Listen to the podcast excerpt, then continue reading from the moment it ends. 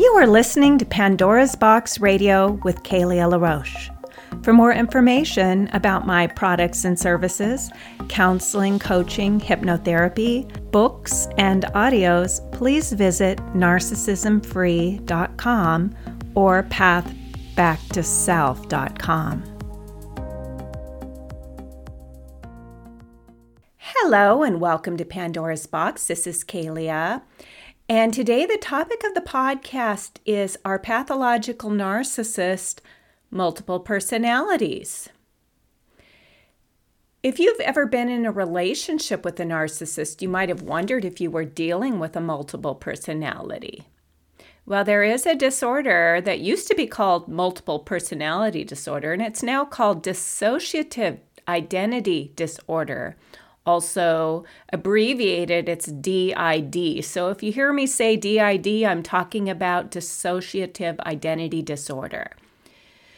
Dissociative identity disorder, previously referred to as multiple personality disorder, is a dissociative disorder involving a disturbance of identity in which two or more separate and distinct personality states or identities control an individual's behavior at different times. When under the control of one identity, a person is usually unable to remember some of the events that occurred while other personalities were in control.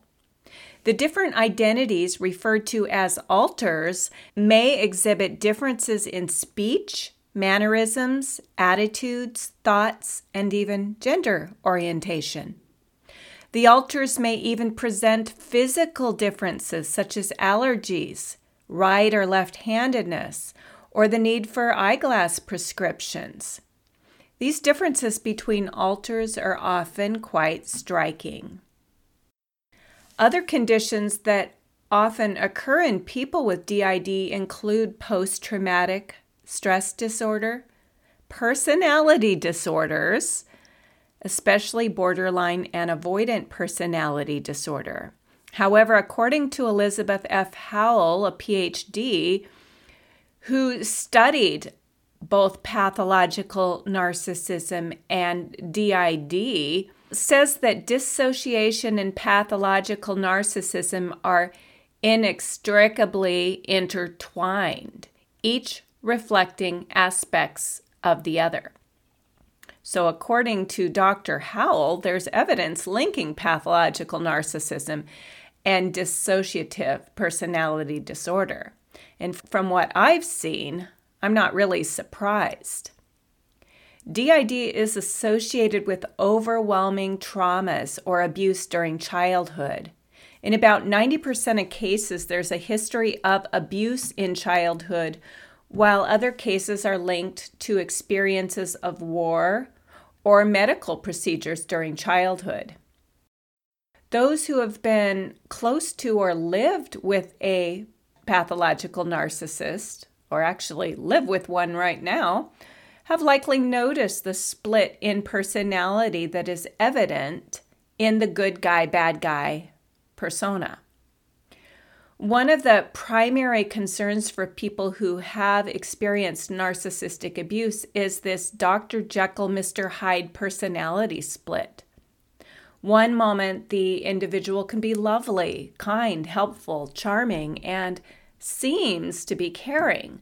But the next moment, the individual's cruel, uncaring, completely lacking in empathy, abusive, accusational, and really horrific in their behavior.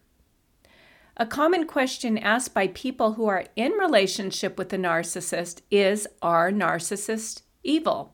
I actually did a podcast on this, and some people probably didn't even listen to the podcast. They just put in the comments, yes, because people who have been affected by a narcissist experience this really dark side of the narcissist.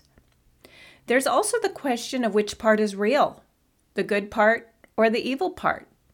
If the good part is real and the evil part is a sickness or disorder, perhaps it can be healed or exercised or something. So this person could be good all the time. Another common question is, does the narcissist believe his own lies? Does he know what he's doing? Is he aware of his cruel behavior? Much of the information about narcissistic personality disorder leads us believing that the good part of the narcissist, the one responsible for the love bombing and doing good deeds, is actually fake. It's just a manipulation to suck that person into a relationship with the narcissist. We come to believe that the narcissist is inherently a bad person, evil to the core, with no conscience or consideration for others.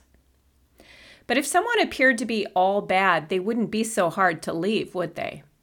What makes it difficult for people to leave their relationship with the narcissist is that there is a side to the narcissist that they really love, a side that seems to be loving and caring. And so the person involved with the narcissist develops a belief that this part of the narcissist can overpower the dark side. What we come to realize is that there is a good side and a bad side to the narcissist, but the bad side isn't going to just go away, nor can it be exorcised or cast out. It doesn't typically respond to therapy. And when I say it doesn't typically respond to therapy, it's because most people with this disorder don't see that they have a problem. They see everybody else as the problem. So they aren't going to respond to therapy if that therapy asks them to look deeper at themselves as the source of the problem. Now, not every narcissist is the same. This is really important to understand because we're talking about human beings, and every human being is different. There's also something called comorbidity, which is more than one condition occurring at the same time. So when we're dealing with psychological issues, mental health, and personality disorders, there can easily be many going on at one time, especially if that individual comes from severe trauma, because severe trauma is the cause of most mental health and psychological issues. It's common that I hear someone describing a particularly horrific incident at the hands of a narcissist, and soon after, the narcissist acts as if it never happened. If confronted, the narcissist may say, "I don't know what you're talking about. You're crazy." At the very least, they will deny the impact that episode had and minimize it, telling the victim of abuse that they're making a big deal out of nothing. So it's really typical narcissistic behavior to deny that behavior or minimize it in some way. We also have the question of, do they even remember that they did it?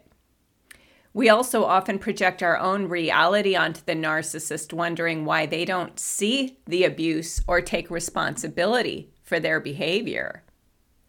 Now, there's an element of narcissistic abuse where the narcissist simply doesn't take responsibility for his or her behavior.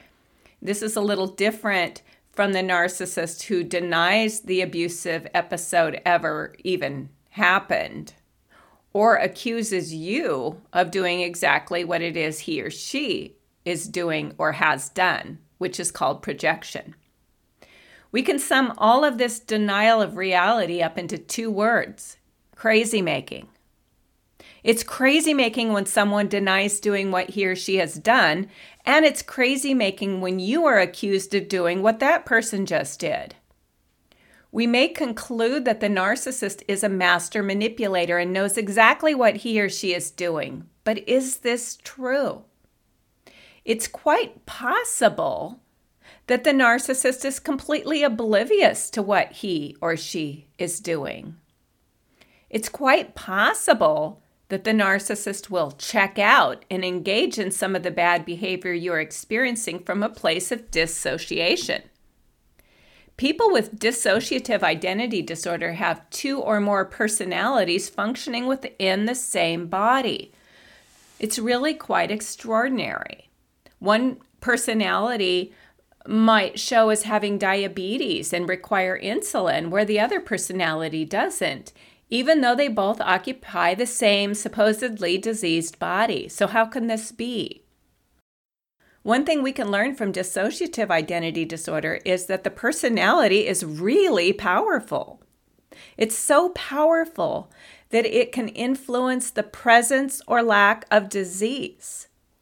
One personality may be allergic to strawberries, and the other personality can eat strawberries without a reaction at all. So why is it such a surprise when we see the Doctor Jekyll and Mister Hyde personalities operating within the same body? Mental disorders and personality disorders are not black and white. They're often a bit of a soup of disorders manifesting according to the environment and the situation. So it's common that someone is diagnosed with bipolar, borderline, and narcissism. So what does this look like? How do we know what is what? How do we know what's the bipolar, what's the borderline, what's the narcissism? Well, it's typical that narcissism shows up in most personality disorders, as well as bipolar and dissociative identity disorder, because these are all disorders that have a very self-absorbed element to them, which stems from a need to survive horrifically abusive conditions in childhood. You may think you're dealing with a textbook narcissist, but there also may be other disorders in the mix. Now, it's not our job to diagnose or decide what's going on. I imagine that this has to be a very difficult task even for the most informed psychologist and psychiatrist. Severe trauma causes mental health issues. When I did an episode on borderline personality disorder, I had people contact me that had been diagnosed as borderline, telling me the horrific trauma they went through that resulted in their disorder. Not all people who have suffered childhood trauma have mental illness or personality disorders, but we typically find childhood trauma at the root of most personality disorders and mental health conditions. The issues we have with disorders of narcissism, such as narcissistic personality disorder and borderline personality disorder, is that although the Doctor Jekyll side of the personality can be quite lovely, the Mister Hyde aspect is highly destructive. It doesn't matter how compassionate and empathetic you are towards a narcissist, you can't change or control their dark side. On the most part, it's here to stay, especially if that person can't recognize that they have a serious problem and that they need in-depth therapy to manage it. Where victims of narcissistic abuse go wrong is holding on to a belief that if they just show enough love, kindness, and compassion, the narcissist will magically morph into a full-time nice guy or girl. But this can't happen because the Mister Hyde part of the personality operates in the dark. It is the shadow side of that person, and the shadow emerges unconsciously without the full awareness of the Doctor Jekyll side. The Mister Hyde aspect has a mind of its own and a life of its own, and that life can be the dominant force in that personality. If the Doctor Jekyll aspect has a vulnerable, loving nature, Mister Hyde will set out to destroy this aspect as well, because the childhood memories equate vulnerability with pain and loss of power and control. So you might see small signs of a vulnerable, loving person in there, but it's likely going to be fleeting and unsustainable. Many narcissists have already undergone an assassination of the Doctor Jekyll side of their personality and operate more and more from the Mister Hyde persona. This aspect needs to be in control and feel powerful by having power over others. Having power over others is much more important to Mister Hyde than having love and connection with others. Love and connection can feel like a threat. They can't trust it. and they easily have animosity towards those who try and provoke such love and connection with them. Although the remnants of Doctor Jekyll may come forward and soak up the love that is offered, Mister Hyde quickly takes control and shuts it down. Does any of this sound familiar to you? Now let me tell you briefly the story of Jekyll and Hyde.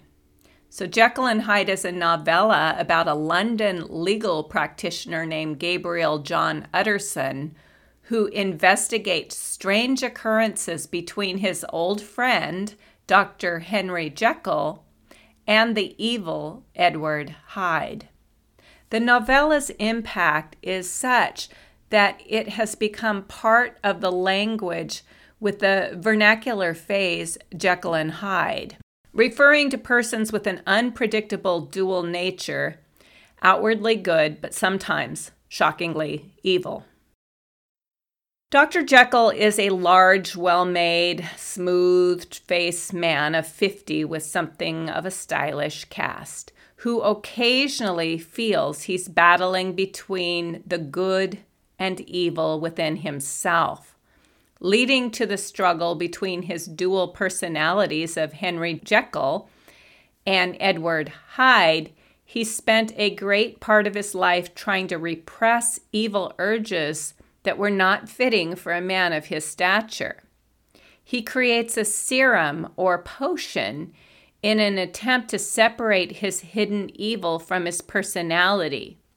In doing so, Jekyll transforms into the smaller, younger, cruel, remorseless, and evil Hyde. Jekyll has many friends and an amiable personality, but as Hyde, he becomes mysterious and violent. As time goes by, Hyde grows in power. After taking the potion repeatedly, he no longer relies upon it to unleash his inner demon, that is his alter ego. Eventually, Hyde grows so strong that Jekyll becomes reliant on the potion to remain conscious throughout the book. Think of the words unpredictably dual nature, which is outwardly good. This means that Doctor Jekyll presented as a good man, but he was hiding within himself the evil Edward Hyde. The story itself suggests that Doctor Jekyll was completely aware of his evil aspect, but worked to try and hide it or suppress it. As Doctor Jekyll, he has many friends and an amiable personality, but as Hyde, he becomes mysterious and violent. Eventually, the violent aspect gets stronger and stronger, growing in power, and it results in the demise of Doctor Jekyll. It was thought that the writer of Doctor Jekyll and Mister Hyde, his name is Robert Louis Stevenson, was inspired by a true story based on the writer's friendship with Edinburgh-based French teacher Eugene Chantrell, who was convicted and executed for the murder of his wife in May of eighteen seventy-eight. Chantrell, who had appeared to lead a normal life in the city, poisoned his wife with opium. According to author Jeremy Hodges, Stevenson was present throughout the trial, and as the evidence unfolded, he found himself, like Doctor Jekyll, aghast before the acts of Edward Hyde. Moreover, it was believed that the teacher had committed other murders, both in France and Britain, by poisoning his victims at supper parties with a favorite dish of toasted cheese and opium. A narcissistic personality disorder most often does present as a nice guy on the outside, but the nice guy harbors a sinister dark side that's not only unpredictable, but often very shocking. The really crazy-making part of a narcissistic personality is that the narcissistic individual most often does appear to be a really nice person. They may appear to be kind, generous, caring, and helpful. As a new love interest, they can be incredibly attentive and interested, catering to the needs of the beloved and showing up as a romantic fool who would do anything for the beloved to gain his or her favor. In the world of narcissistic abuse, we call this initial romantic pursuit love bombing. The love interest is bombarded by expressions of love, generosity, and positive attention. So the word shocking is more than appropriate to describe how it feels when the other character shows up. Although narcissists can be murderers, this is not usually the case. This is more likely the case with the sociopaths or psychopaths. Although all sociopaths and psychopaths are also not murderers. Most narcissist dualistic personalities do have a sinister dark side, but it destroys more on a psychic level than a physical one. The narcissistic personality tends to destroy by getting their victims to question and doubt themselves and their reality. In their strong attempts to hide their own dark side, they deny its existence to the victims who've experienced the horror of it. I often hear clients tell me he's really very popular and people really love him. I'm the only one that sees the other side of him. The dark side of the narcissist typically comes out in private, away from prying eyes. It remains hidden from the public. The only people who typically see it are the significant others and close family members. But even many of the family members will deny its existence, especially if they haven't been the target for the sinister psychological attacks. Another story that depicts the incredible dark side of the narcissist is the picture of Dorian Gray. Dorian Gray is the subject of a full-length portrait in oil by Basil Hallward, an artist impressed and infatuated by Dorian's beauty. He believes that Dorian's beauty is responsible for the new mood in his art and as a painter. Through Basil, Dorian meets Lord Henry Wotton, and he soon is enthralled by the aristocrat's hedonistic world view. That beauty and sensual fulfillment are the only things worth pursuing in life. Newly understanding that his beauty will fade, Dorian expresses the desire to sell his soul to ensure that the picture, rather than he, will age and fade. The wish is granted, and Dorian pursues a libertine life of varied immoral experiences while staying young and beautiful. All the while, his portrait ages and records every sin. Dorian eventually locks his portrait away in the attic so that nobody will see how hideous it is. He develops an obsession with it, as every immoral act causes the portrait to grow more hideous. He tries to hide his soulless self from even himself, but it consumes him in the end because his soul is trapped in the portrait. A narcissist, like the Dorian Gray character, is preoccupied with his own beauty and sensual fulfillment, fearful of aging and losing his appeal. He lives an immoral life without care or empathy for those he uses to fulfill his lustful lifestyle. He's celebrated and loved by many as he remains youthful and charming, but he has a secret locked away in the attic, which represents his subconscious dark side.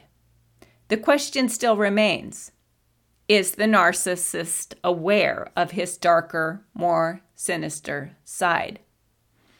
Although people with dissociative identity disorder may have no real memory of the behavior committed by the alternate personalities, someone with N P D likely does have some memory of the darker deeds. But as we talked about before, the behavior is justified or denied. For example, most narcissists are aware that they are having an affair and keeping it a secret. The affair comes from a sense of entitlement, with the narcissist believing that he or she deserves to have a secret affair because his or her partner at home is somehow mistreating them or not giving them what they're entitled to. Blackouts or otherwise complete memory loss are not common with people who have N P D. They may even have forgotten traumatic events from childhood, which is common. It's a common protective mechanism for victims of child abuse. But blackouts are more common with alcoholics and people who actually have dissociative identity disorder. If a narcissist is also an alcoholic, or has a dual diagnosis, he may experience blackouts from the alcoholism or the D I D. When people ask the question, does the narcissist remember what he's done? He probably does remember, but because he lives in a distorted reality, he may not experience his behavior in the same way that you do. As a result of his narcissism, he's likely to blame you for his bad behavior, making you the scapegoat to avoid facing his own dark side. So once again, failing to take responsibility. So there you have it. Narcissists definitely have a dualistic personality, and although some doctors believe pathological narcissism and dissociative identity disorder go hand in hand, they're still considered different diagnoses. Narcissists do have a likable good guy or great gal aspect to them that is wrapped up in their public persona, and a darker, more sinister aspect that shows up behind closed doors. If you're involved with someone like this, don't think you can rehabilitate the dark side of the narcissist. It's best to remove yourself from the situation to avoid any further damage or destruction. If you find yourself in a relationship with a narcissist, have just ended one, or need to get out of one, please know that I'm here to help.